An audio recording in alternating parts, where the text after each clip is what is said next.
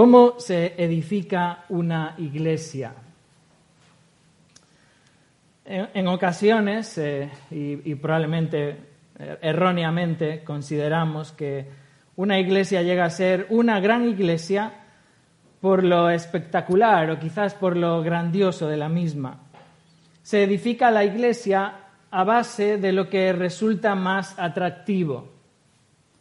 Se promueve quizás lo novedoso, lo que más llama la atención, lo que resulta más llamativo. Muchas iglesias es lo que buscan hoy en día, lo llamativo, lo popular, lo impactante, lo sensacional.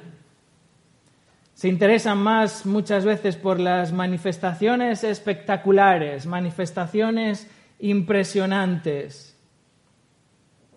Esto sucede constantemente en todo tipo de eventos evangélicos, sobre todo en aquellos eventos dirigidos a jóvenes, donde lo que se promueve es la euforia, el sensacionalismo. La pregunta hoy es, ¿qué debemos buscar como iglesia para poder crecer? ¿Qué debemos buscar como iglesia para poder crecer? Y eso es lo que nos enseña el pasaje de esta mañana y vamos a estar considerando en el capítulo 12 de Primera Corintios y vamos a dar lectura a los últimos versículos del capítulo, comenzando en el versículo 27. Os invito a abrir vuestras Biblias en Primera Corintios capítulo 12, comenzando en el versículo 27.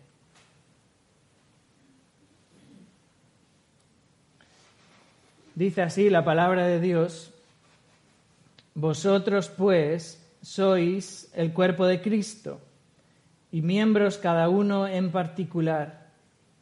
Y a unos puso Dios en la iglesia, primeramente apóstoles, luego profetas, lo tercero maestros, luego los que hacen milagros, después los que sanan, los que ayudan, los que administran, los que tienen don de lenguas?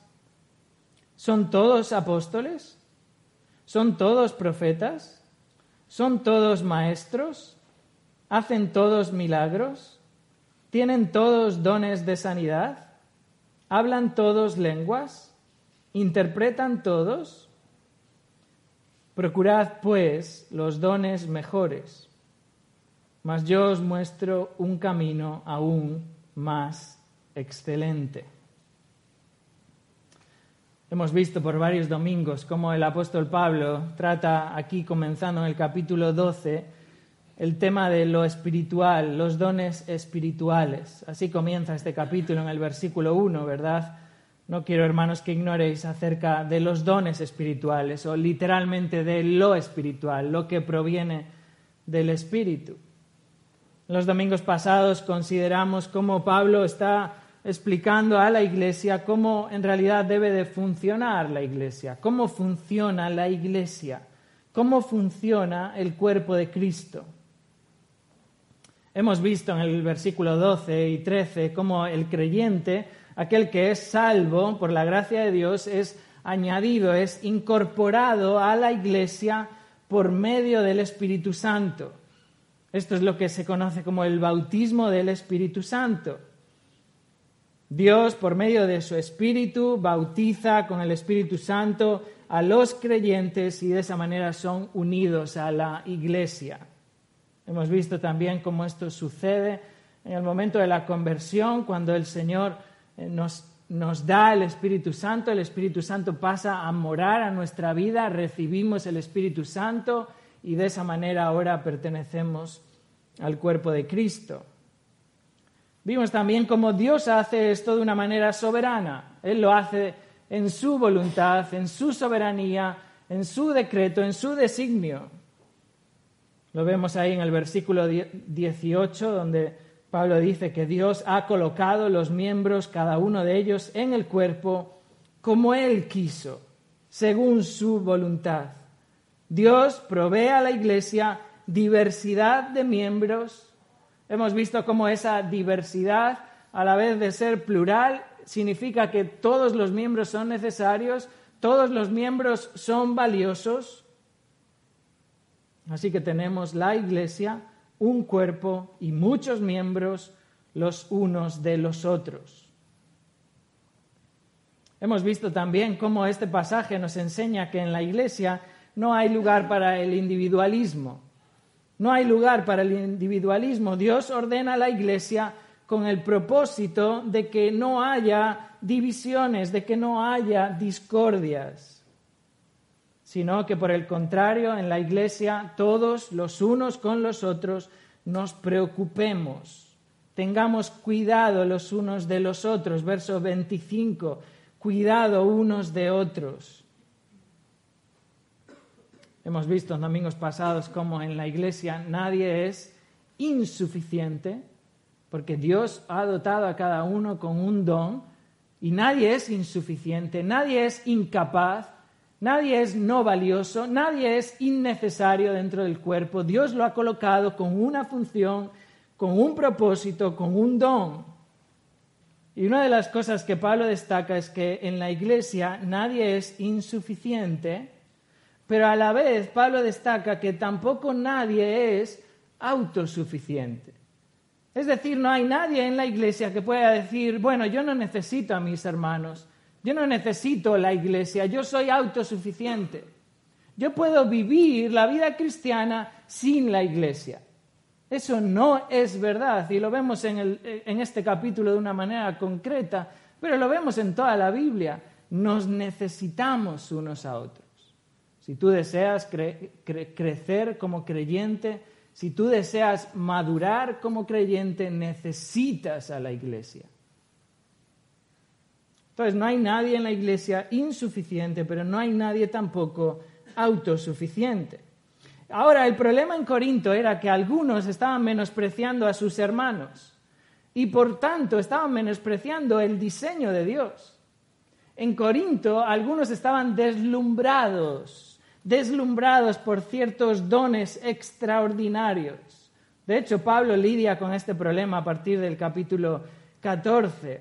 Pero ciertos hermanos enaltecían a aquellos que manifestaban dones extraordinarios, dones sensacionales. Y por lo contrario, desestimaban o tenían en poco a aquellos que no manifestaban esos dones. Los corintios estaban más interesados en las manifestaciones extraordinarias, impresionantes, sensacionales, que en cualquier otra cosa. Los corintios ensalzaban, los corintios amaban los dones que eran llamativos, que eran espectaculares.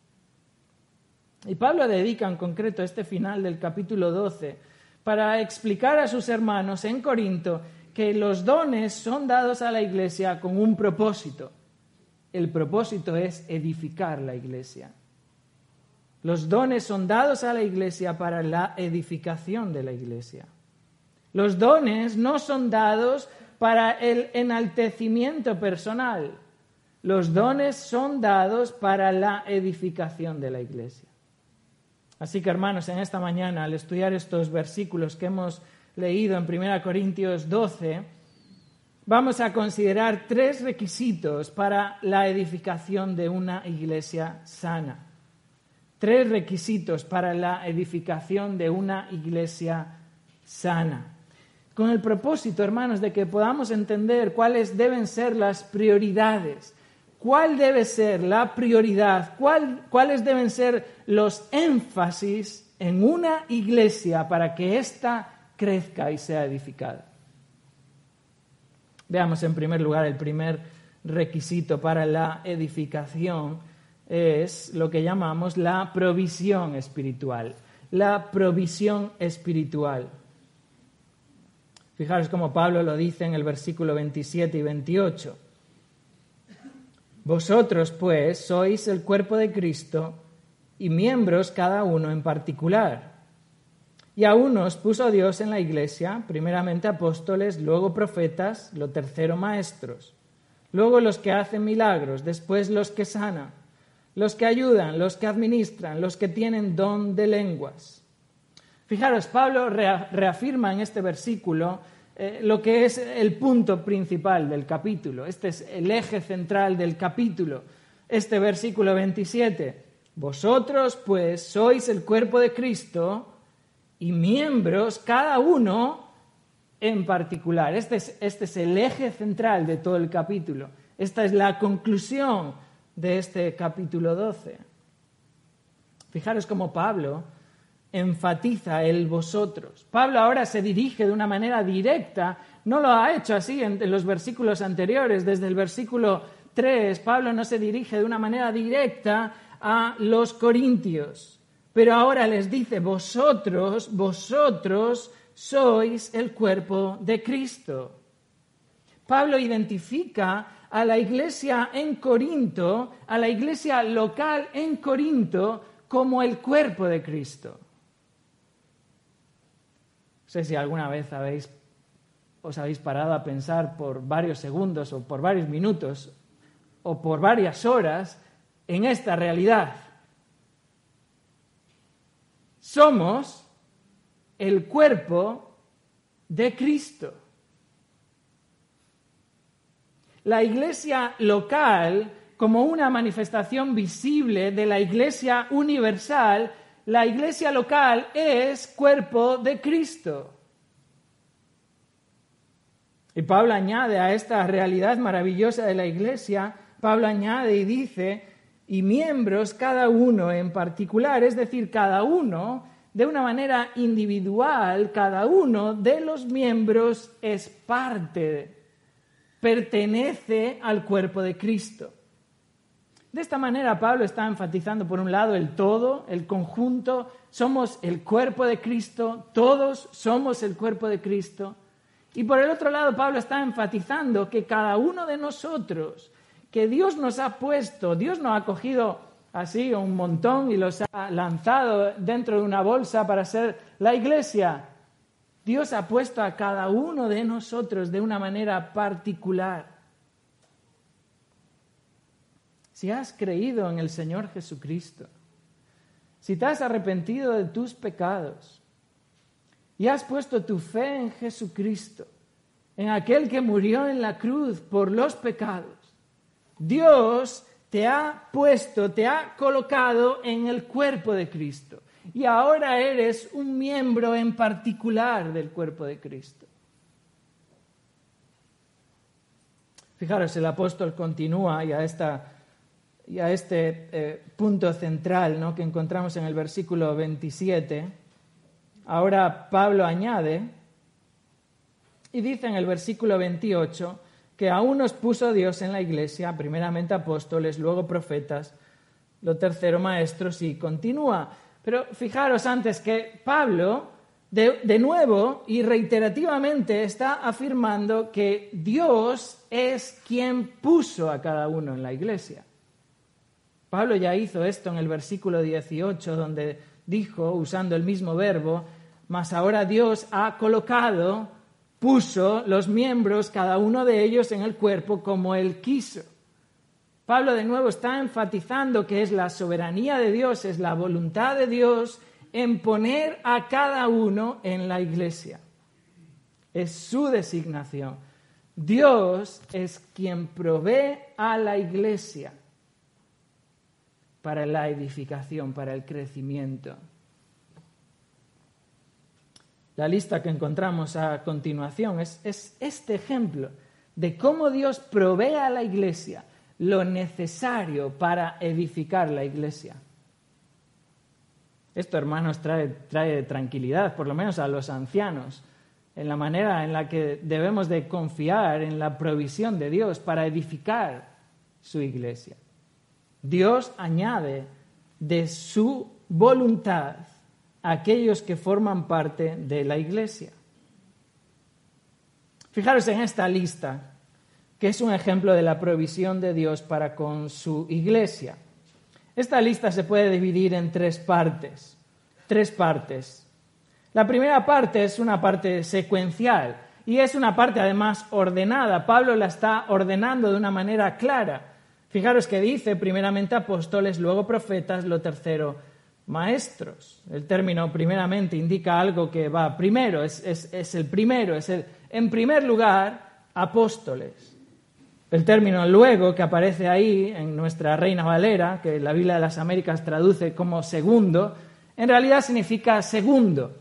Y es lo que va después del primero. Este parece barrio sésamo, ¿verdad? Aquellos que hemos crecido con esto. Después del primero va el segundo. Y después del segundo va el tercero. Y eso es algo obvio. Hay aquí en estos tres una secuencia y un orden que Pablo marca de una manera clara. La segunda parte de esta lista, o la segunda lista, son los dos siguientes. Y se identifican porque Pablo los introduce por ese luego. Luego los que hacen milagros, después los que sanan.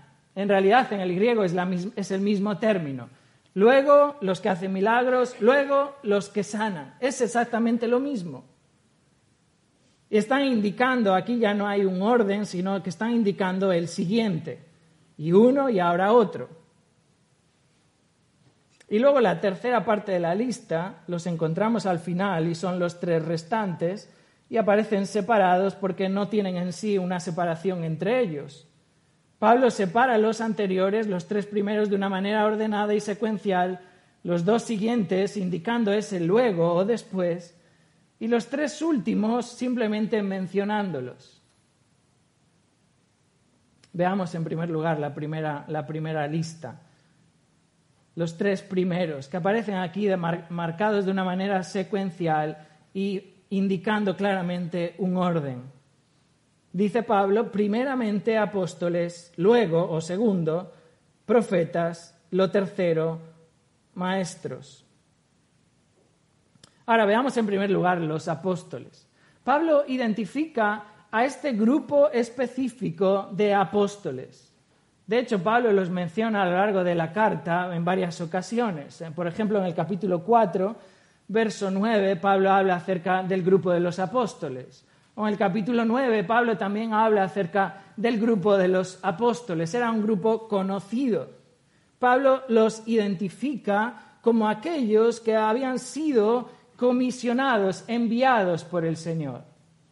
De hecho, así es como él mismo se presenta al inicio de la carta.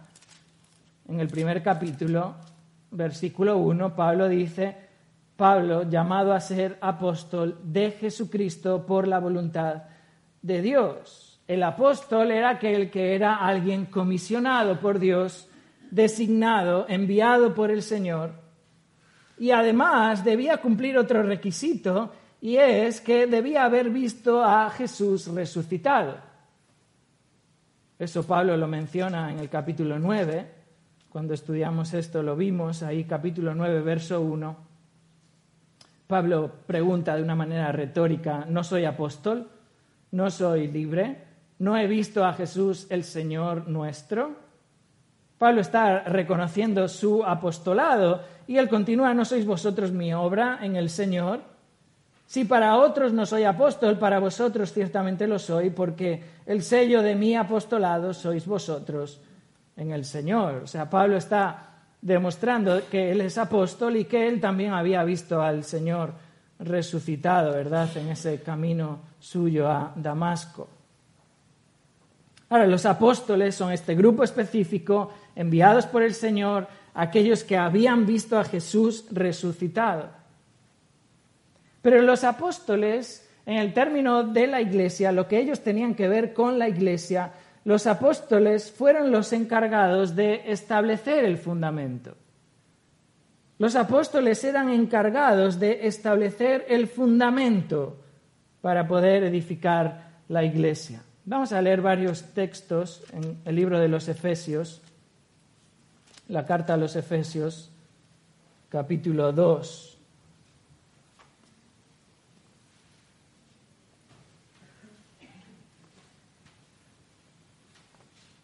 Efesios capítulo 2, verso 19. Así que ya no sois extranjeros ni advenedizos, sino conciudadanos de los santos y miembros de la familia de Dios, edificados sobre el fundamento de los apóstoles y profetas, siendo la principal piedra del ángulo Jesucristo mismo, en quien todo el edificio, bien coordinado, va creciendo para ser un templo santo en el Señor, en quien vosotros también sois juntamente edificados para morada de Dios en el Espíritu. Entonces Pablo en este pasaje enfatiza de que la iglesia se edifica sobre el fundamento, versículo 20, de los apóstoles y profetas.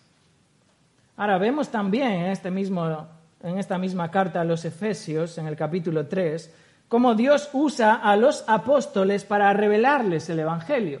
Por eso los apóstoles pueden establecer el fundamento, porque ellos reciben la revelación del Evangelio. Fijaros en Efesios capítulo 3, verso 1. Efesios 3, 1. Por esta causa yo, Pablo, prisionero de Cristo Jesús, por vosotros los gentiles, si es que habéis oído de la administración de la gracia de Dios que me fue dada para con vosotros, que por revelación me fue declarado el misterio, como antes lo he escrito brevemente, leyendo lo cual podéis entender cuál sea mi conocimiento en el misterio de Cristo.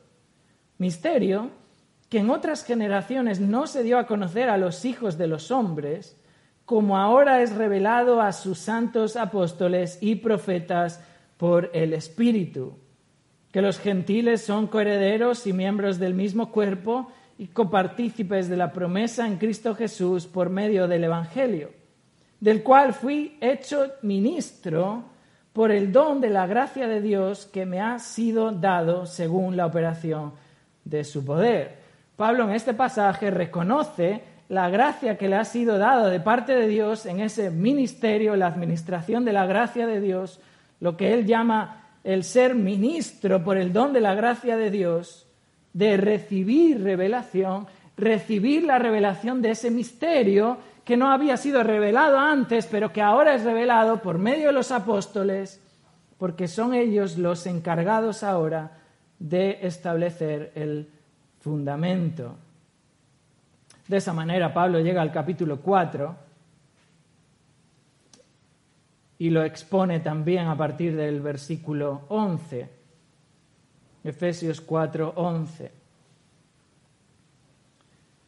Y él mismo constituyó a unos apóstoles, a otros profetas, a otros evangelistas, a otros pastores y maestros, a fin de perfeccionar a los santos para la obra del ministerio, para la edificación del cuerpo de Cristo. Vemos aquí cómo Dios constituye a los apóstoles para establecer el fundamento. Por tanto, regresando a 1 Corintios 12, vemos cómo Pablo menciona a los apóstoles porque estos han sido dados a la iglesia para establecer el fundamento. Y eso, hermanos, indica que hoy en día ya no hay apóstoles y que hoy en día ya no necesitamos apóstoles, porque el fundamento ya ha sido establecido. Este don, el don de ser apóstol, ha cesado. De hecho, fijaros, ya no había apóstoles, ya no había ese don activo en el momento que Pablo escribe a los Corintios. Porque es curioso que Pablo, cuando menciona la diversidad de dones y cómo el Espíritu Santo reparte a cada uno, al principio del capítulo 12, a partir del versículo 7, fijaros que Pablo no menciona el don de apóstol. Pablo dice, pero a cada uno les dada la manifestación del Espíritu para provecho. A este es dada por el Espíritu palabra de sabiduría a otro palabra de ciencia según el mismo espíritu, a otro fe por el mismo espíritu, a otro dones de sanidades por el mismo espíritu, a otro el hacer milagros, a otro profecía, a otro discernimiento de espíritus, a otro diversos géneros de lenguas, a otro interpretación de lenguas. Es curioso que Pablo no menciona ahí el don de apóstol, en cambio sí lo menciona ahora cuando Pablo está hablando de cómo la iglesia es edificada.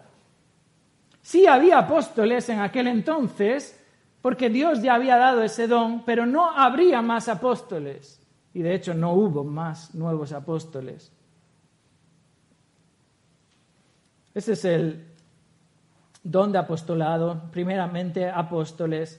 Dios los provee a la iglesia para establecer el fundamento.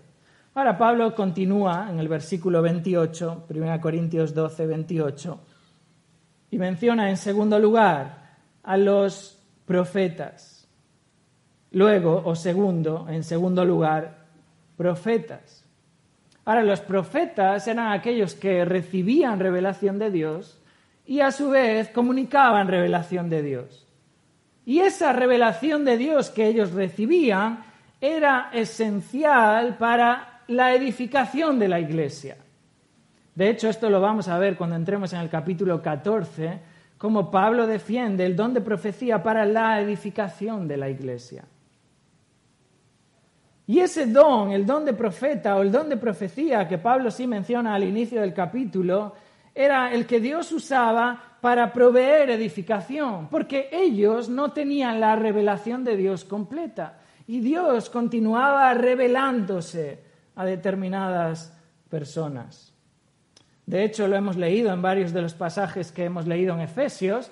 Pablo no solamente menciona a los apóstoles, sino que dice apóstoles y profetas. Ellos recibían revelación de Dios para comunicarla a la iglesia, para proveer edificación al cuerpo de Cristo. Pablo reconoce que había eh, profetas en Corinto, reconoce que ese don estaba en la iglesia y ese era un tiempo en el cual todavía la revelación no había sido finalizada. Dios usaba a los profetas para exhortar a la iglesia, lo vamos a ver en el capítulo 14, Dios usaba a los profetas para edificar a la iglesia. Pero a medida, hermanos, que el fundamento apostólico fue reconocido, el don de profecía cesó. Y ese don ha cesado. De hecho, Pablo menciona en el capítulo 13, verso 8, y dice que las profecías se acabarán. Vamos a estudiar ese pasaje, Dios mediante, si el Señor lo permite en una próxima ocasión. Pero la Iglesia ya no necesita hoy en día nueva revelación. La revelación de Dios ha sido dada a la Iglesia una vez para siempre. Eso es lo que dice Judas ahí en el versículo 3, ¿verdad? La fe, la doctrina, el cuerpo de enseñanzas que de una vez para siempre ha sido entregada a los santos. La revelación de Dios, hermanos, ha sido completa, ya no es necesario el don de profecía, este don ha cesado. Ahora veamos en tercer lugar, 1 Corintios 12, 28, como Pablo menciona a los maestros. Primero apóstoles, segundo profetas, tercero maestros.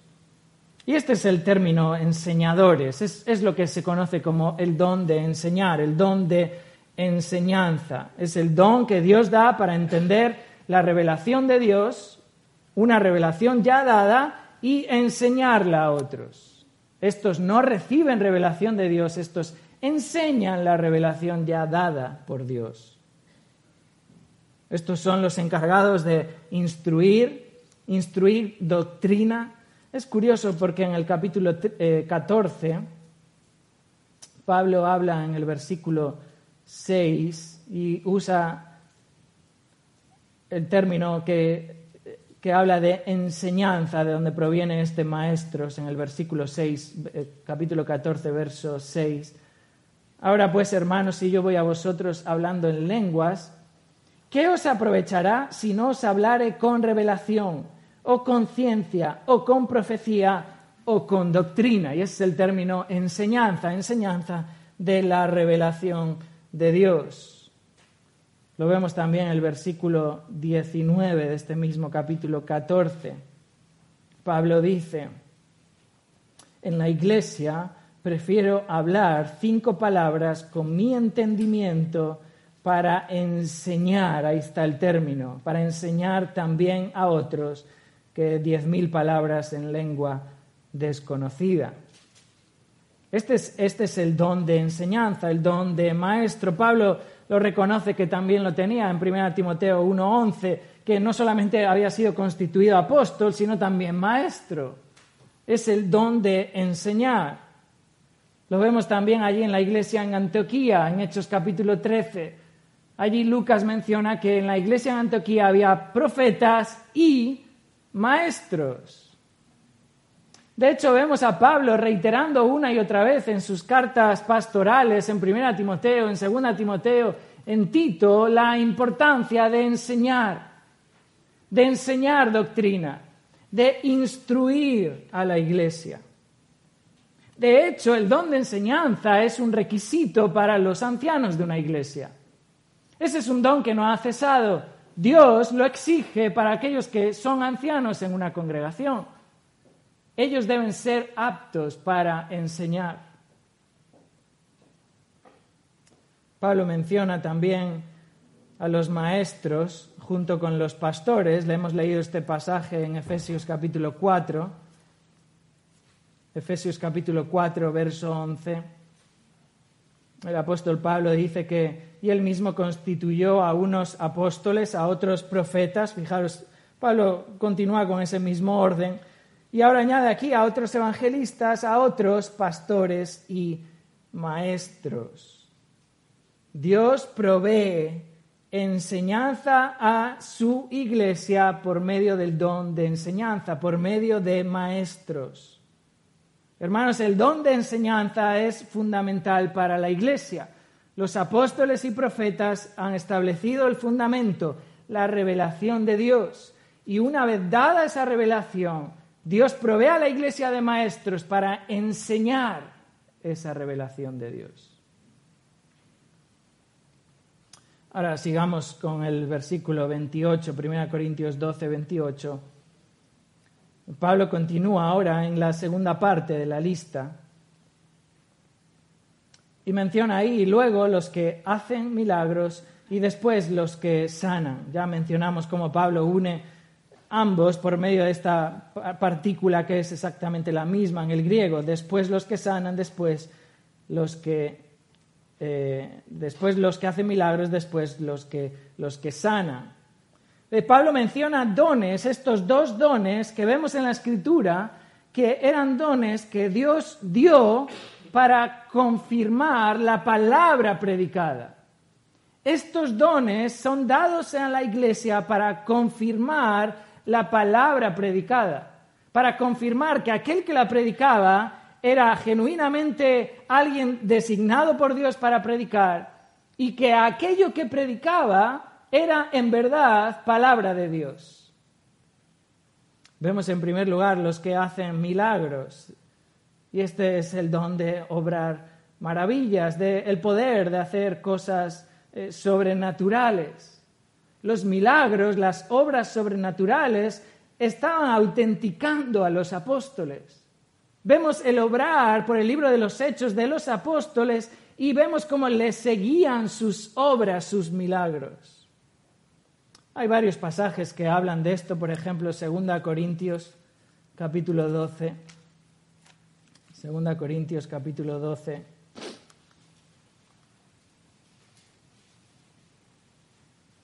Segunda Corintios capítulo 12, verso 12.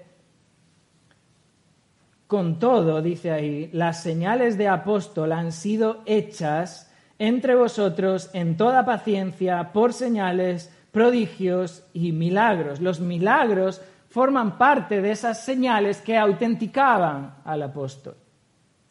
Los milagros eran la confirmación de Dios al mensaje del Evangelio. Fijaros en otro pasaje, Hebreos Hebreos capítulo 2. Hebreos capítulo 2.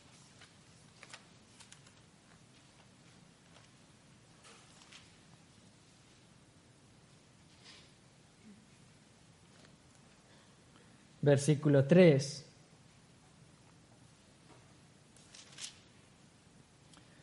¿Cómo escaparemos nosotros si descuidamos una salvación tan grande?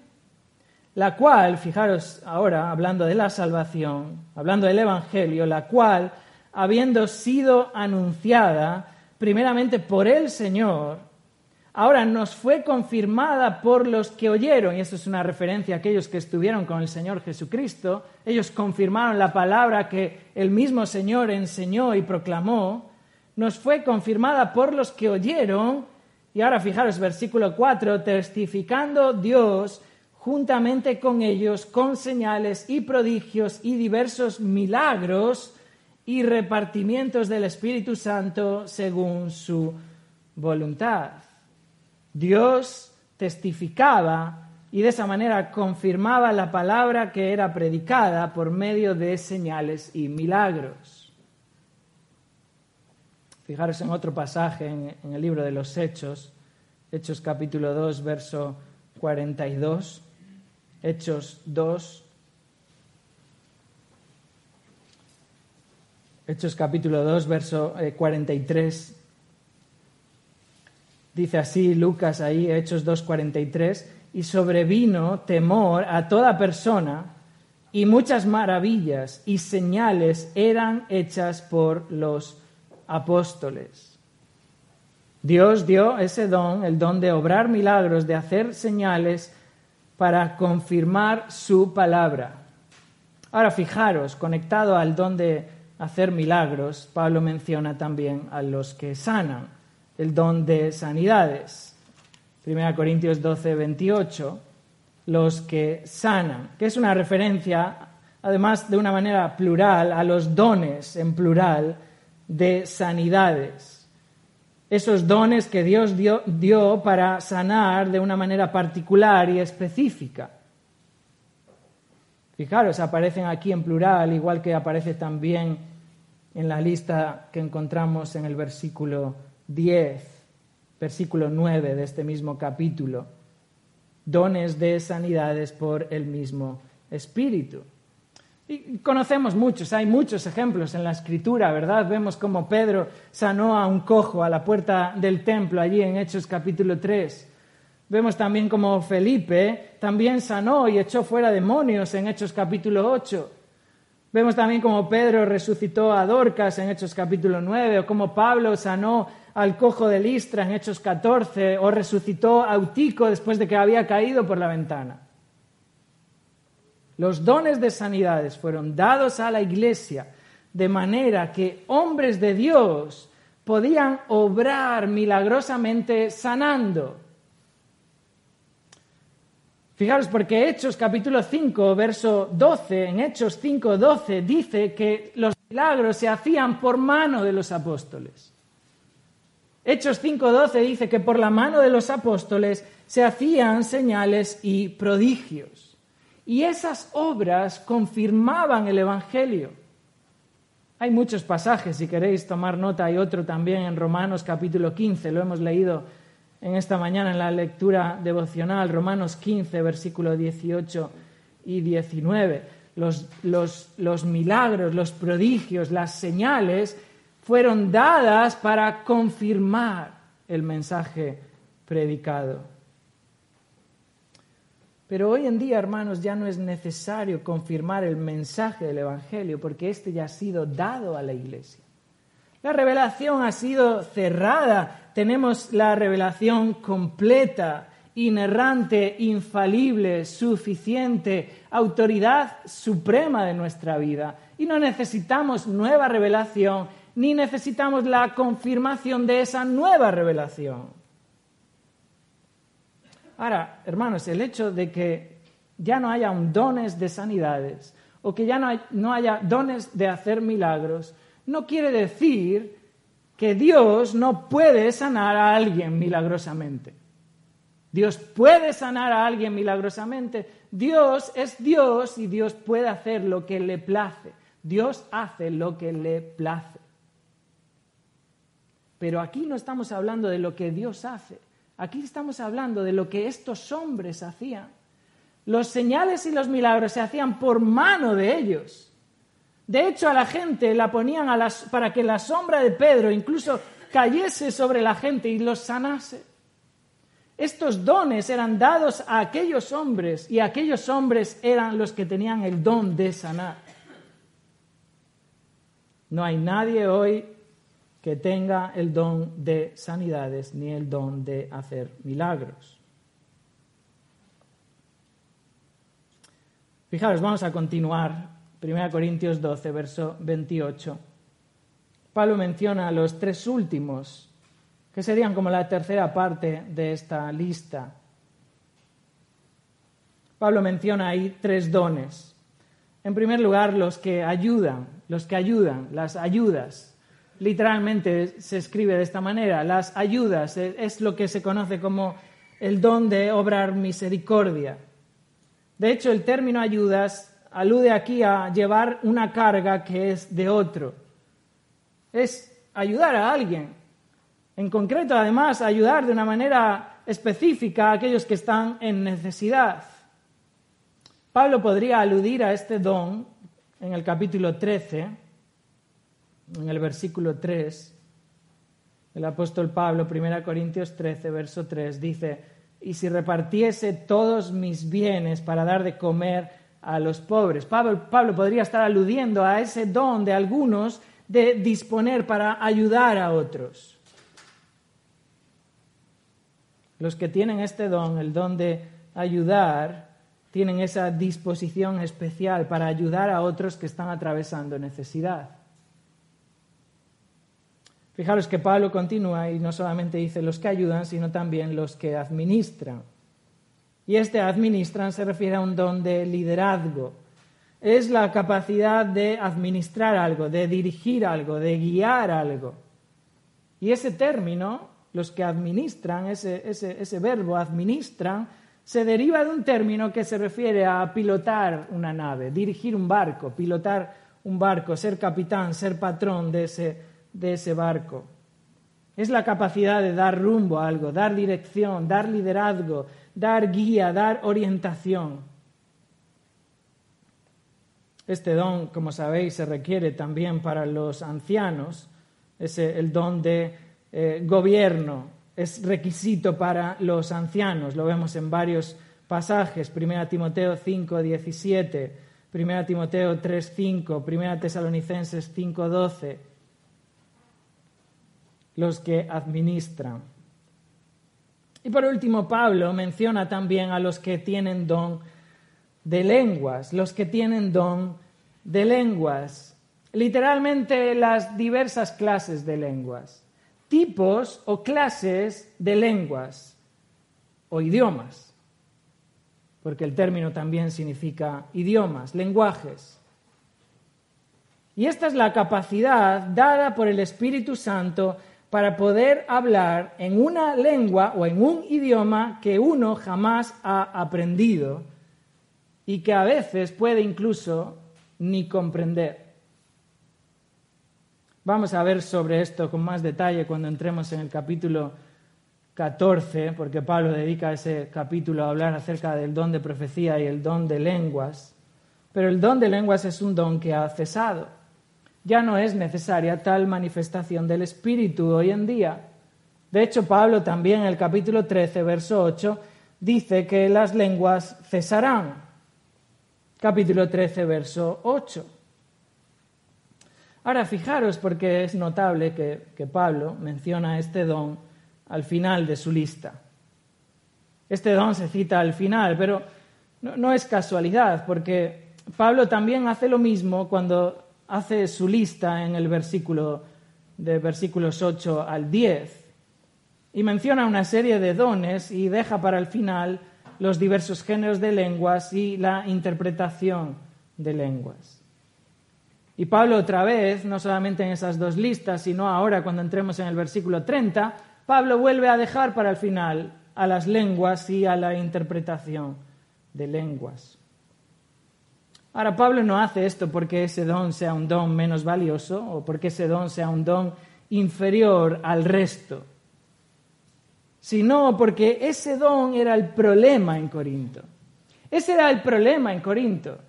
esa era la clave de lo que estaba sucediendo en Corinto. Los corintios estaban dando un valor desmedido a ese don, por encima de otros. Y Pablo es lo que va a corregir en la manera en la que ellos deben de procurar más el don de profecía para la edificación de la iglesia y no el don de lenguas, porque en realidad no edifica si no hay interpretación. Pablo menciona aquí una serie de dones. Sin duda Pablo no está mencionando una serie exhaustiva de dones y, los dones del Espíritu son multiformes y son diversos. Y el Señor provee a su iglesia en función de, lo que la iglesia necesita. Pero esta serie de dones es, es el ejemplo. Eh, Pablo pone esto de ejemplo de lo que Dios puso en la iglesia, de lo que Dios dotó a la iglesia, cómo Dios proveyó a su iglesia para que ésta sea edificada, para que la iglesia crezca. Dios proveyó un fundamento y sobre ese fundamento Dios provee para que ahora la iglesia continúe creciendo.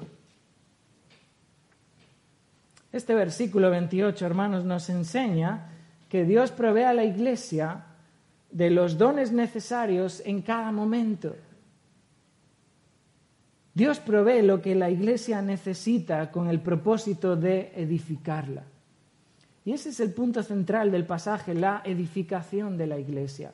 Ese era el error de los corintios, que estaban buscando lo sensacional, lo espectacular, lo impresionante, y no buscando la edificación de la iglesia. Y ese es el error que en el que podemos caer también nosotros hoy en día, en ir hacia manifestaciones sensacionales, espectaculares, impresionantes y descuidar la edificación de la iglesia. Y Pablo claramente establece aquí cómo la iglesia ha de ser edificada. Dios ha provisto, esta es la provisión espiritual de Dios para edificar su iglesia. Ahora veamos, veamos en segundo lugar el segundo requisito para la edificación. Hemos visto en los versículos 27 y 28 el requisito de la provisión espiritual Veamos ahora en el versículo 29 y 30 la diversidad, la diversidad espiritual, la diversidad espiritual. Fijaros, Pablo menciona aquí siete preguntas retóricas. Versículo 29 dice así, ¿son todos apóstoles? ¿Son todos profetas? ¿Todos maestros? ¿Hacen todos milagros? ¿Tienen todos dones de sanidad? ¿Hablan todos lenguas? ¿Interpretan todos? Pablo está afirmando la necesidad que hay en la iglesia de la diversidad. Sí, hermano, necesitas también a tu hermano. Quizás él no es como tú, quizás tiene un carácter diferente, pero está siendo también conformado a la imagen de Cristo. Tiene unos gustos diferentes, sí. Hace las cosas diferentes que tú, sí, pero Dios lo ha puesto ahí para que haga su función. Este pasaje afirma la diversidad no todos tienen el mismo don y no debemos procurar tener todos el mismo don. Todos tenemos un don diferente. De hecho, ese es el énfasis por el que Pablo repite ese continuo todos, ¿no? Lo vemos en cada una de las preguntas. Todos, todos, todos, todos. Y Pablo contesta por sí solo a estas preguntas. No, no son todos así. Hay diversidad. Porque ese es el eje central, regresando al versículo 27, que somos miembros, cada uno en particular, de una manera individual. Fijaros un detalle en esta lista, porque la lista es prácticamente idéntica, ¿verdad? A la que ya hemos mencionado en el versículo 28, a excepción de que Pablo omite aquí a los que ayudan y omite también a los que administran. Y por el contrario, añade aquí a, los que tienen interpretación de lenguas, a los que tienen el don de interpretar lenguas. Bueno, Pablo ya citó este don en el versículo 10 y, y vamos a considerarlo cuando lleguemos al capítulo 14, pero este es el don de entender las lenguas y de traducir las lenguas para que la iglesia entienda esas lenguas. Lo veremos en el capítulo 14 y entraremos en detalle, pero así como el don de lenguas ha cesado, la interpretación de lenguas también ha cesado como don. Ahora, el apóstol Pablo reitera la necesidad de la diversidad espiritual. Hermanos, cada uno de nosotros ha, sido dotado por Dios. Dios te ha dado un don para poner en el servicio de su iglesia. Dios te ha puesto en la iglesia para llevar una función particular, planeada, de que, y que además solo tú la puedes hacer. Si queremos ser una iglesia que sea edificada, si queremos ser una iglesia que crezca, tú necesitas mi ministerio. Pero hermanos, yo necesito vuestro ministerio. Todos entre nosotros necesitamos el ministerio de unos y otros. Por eso es imposible, hermanos, y permitirme este paréntesis, la iglesia online. Es imposible. Hay muchas cosas que se pueden hacer online y se puede servir de muchas maneras online, pero la iglesia no vive de una manera online. Nos necesitamos unos a otros, hermanos. Te necesito necesito tu don en el servicio de la iglesia, porque eso es lo que hace que la iglesia crezca. Somos un cuerpo. Ahora ese es el segundo requisito para la edificación, la, la diversidad espiritual. Veamos por último, hermanos, el tercer requisito para la edificación. El tercer requisito es la estrategia la estrategia espiritual. Dice el verso 31, procurad pues los dones mejores, mas yo os muestro un camino aún más excelente. Si algo debe estar claro en una iglesia, hermanos, en una iglesia que procura crecer y una iglesia que quiere ser edificada, es que hay que tener bien claro cuál es la estrategia. ¿Cuál es la estrategia que vamos a seguir? ¿Qué vamos a hacer para que la iglesia crezca? ¿Qué vamos a hacer para que la iglesia sea edificada? Fijaros, Pablo exhorta a los corintios y les dice, procurad pues los dones mejores. Este verbo procurad, la Biblia de las Américas traduce como desead ardientemente, porque está hablando de, esa, de ese interés intenso, de, ese, de ese deseo, de ese esfuerzo, de poner el corazón en algo, de tener celo, pasión por algo. Si algo debe motivarnos, si algo debe ser la estrategia de la iglesia, es esta. Procurad pues los dones mejores. Fijaros, Pablo usa este mismo verbo en el capítulo 14, al principio y al final. Capítulo 14, verso 1 seguid el amor y procurad los dones espirituales, pero sobre todo que profeticéis. Y también el versículo 39 de este mismo capítulo.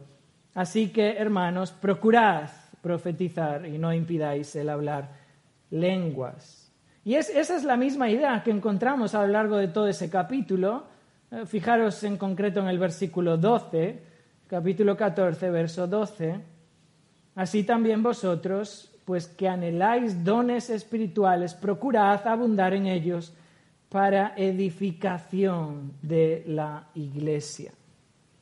Entonces, hermanos, se trata de un deseo intenso, de un esfuerzo genuino, de un celo, de un celo piadoso por los dones mejores.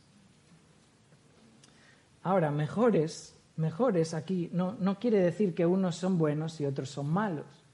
Y eso Pablo ya lo demostró. No hay dones buenos y dones malos. No hay eh, miembros en la iglesia valiosos y miembros en la iglesia no valiosos. O miembros necesarios o miembros innecesarios. Todos somos necesarios. Todos hemos, eh, se nos ha puesto en la iglesia con un propósito. Pero Pablo dice, procurad los dones mejores. Mejores está hablando de lo que edifica procurad los dones que edifican. Porque ese es el contexto del pasaje, eso es lo que Pablo está enfatizando. Los corintios están deslumbrados por dones milagrosos, dones espectaculares, sensacionales, y están descuidando lo que edifica. Y por eso Pablo en el capítulo 14 les reitera, procurad, procurad esto, que es lo que edifica la congregación. Los dones mejores, está hablando de aquellos dones que edifican. Fijaros en 1 Corintios capítulo 14, verso 5. 1 Corintios capítulo 14, verso 5. Así que quisiera que todos vosotros hablaseis en lenguas, pero más que profetizaseis, porque mayor, y ahí usa la misma palabra, mayor, es el que profetiza que el que habla en lenguas, a no ser que las interprete para que la iglesia reciba edificación. El propósito es la edificación. Los dones mejores, los dones mayores son aquellos que proveen edificación. La importancia de los dones no está en lo sensacional del don. La importancia de los dones está en la edificación de su iglesia. Y esto delimita cuál es la estrategia, cuál es el énfasis, cuál es el objetivo que debemos de tener como iglesia. Procurad los dones que edifican.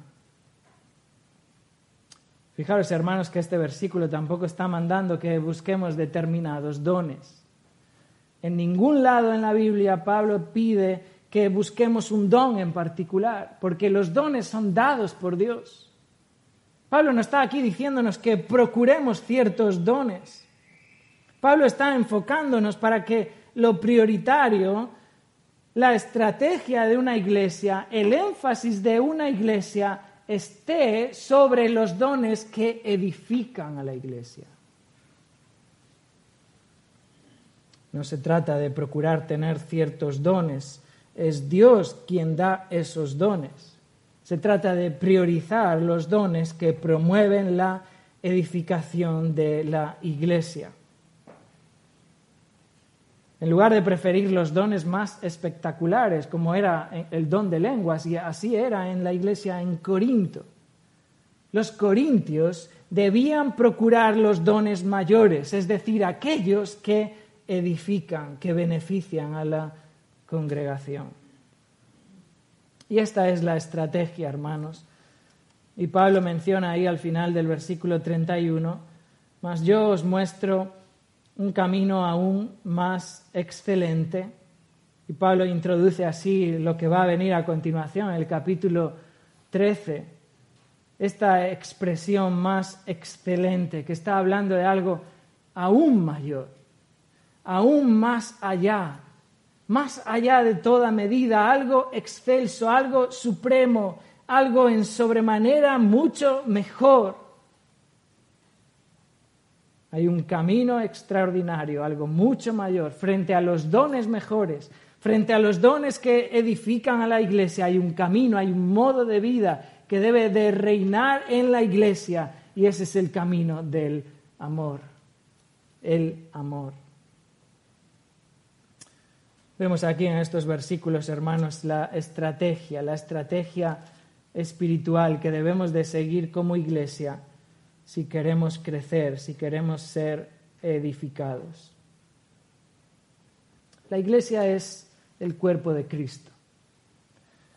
Y cada uno de nosotros somos miembros, cada uno en particular de ese cuerpo. Dios proveyó a la iglesia con su provisión espiritual de todo lo necesario. En primer lugar, para establecer el fundamento, Dios dio su revelación. En tercer lugar, Él proveyó de maestros que edifiquen la iglesia por medio de la predicación y la enseñanza. Dios proveyó diversidad en el cuerpo para que nos ayudemos unos a otros, para que nos guiemos unos a otros, para que podamos de esa manera seguir contribuyendo a la edificación de la iglesia. Y Dios nos proveyó una estrategia clara que debe ser enfatizar aquello que edifica a la iglesia. Y eso es lo que como ancianos nos mueve en esta iglesia, hacer cosas que edifiquen la iglesia que edifiquen a las hermanas por medio de instruirlas en la doctrina, en la palabra de Dios, que edifiquen a nuestros hijos por medio de qué? Por medio de instruirlos en lo que la palabra de Dios enseña, que edifique a los hombres por medio de qué? De instruirlos en la revelación de Dios, lo que Dios enseña que debe ser un hombre. Esa es la manera en la que Dios edifica y Dios trae crecimiento a la iglesia. Vamos a orar para terminar.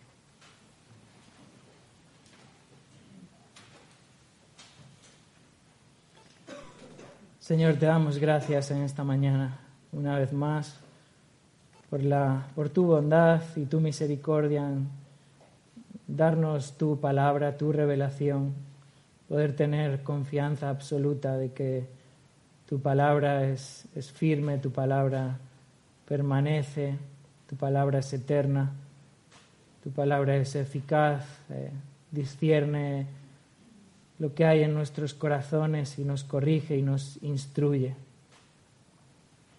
Y oramos, Señor, que por medio de ella tú sigas edificando tu iglesia, tú sigas trayendo crecimiento, tú sigas añadiendo aquellos que tú has designado y que tú, Señor, nos ayudes para poder servirnos los unos a los otros, para poder mantenernos eh, necesitados los unos de los otros, para poder librarnos de cualquier discordia o contienda o división que tú nos ayudes a interesarnos unos por otros, a preocuparnos unos por otros y que de esta manera tú sigas trayendo fortalecimiento para nuestras vidas, para nuestras familias, a fin de ser luz aquí en este lugar. Oramos, Señor, que tú nos ayudes a ser columna y baluarte de la verdad en, en una sociedad eh, que cada día toma rumbos más apartados de tu palabra. Que tú, Señor, nos ayudes a permanecer fieles a tu palabra, a tu revelación, a no buscar nuevas ideas, nuevas revelaciones, nuevas cosas sensacionales, sino a buscar tu palabra, nutrirnos en ella, crecer en ella y fortalecernos en ella. Oramos en el nombre de Jesús. Amén.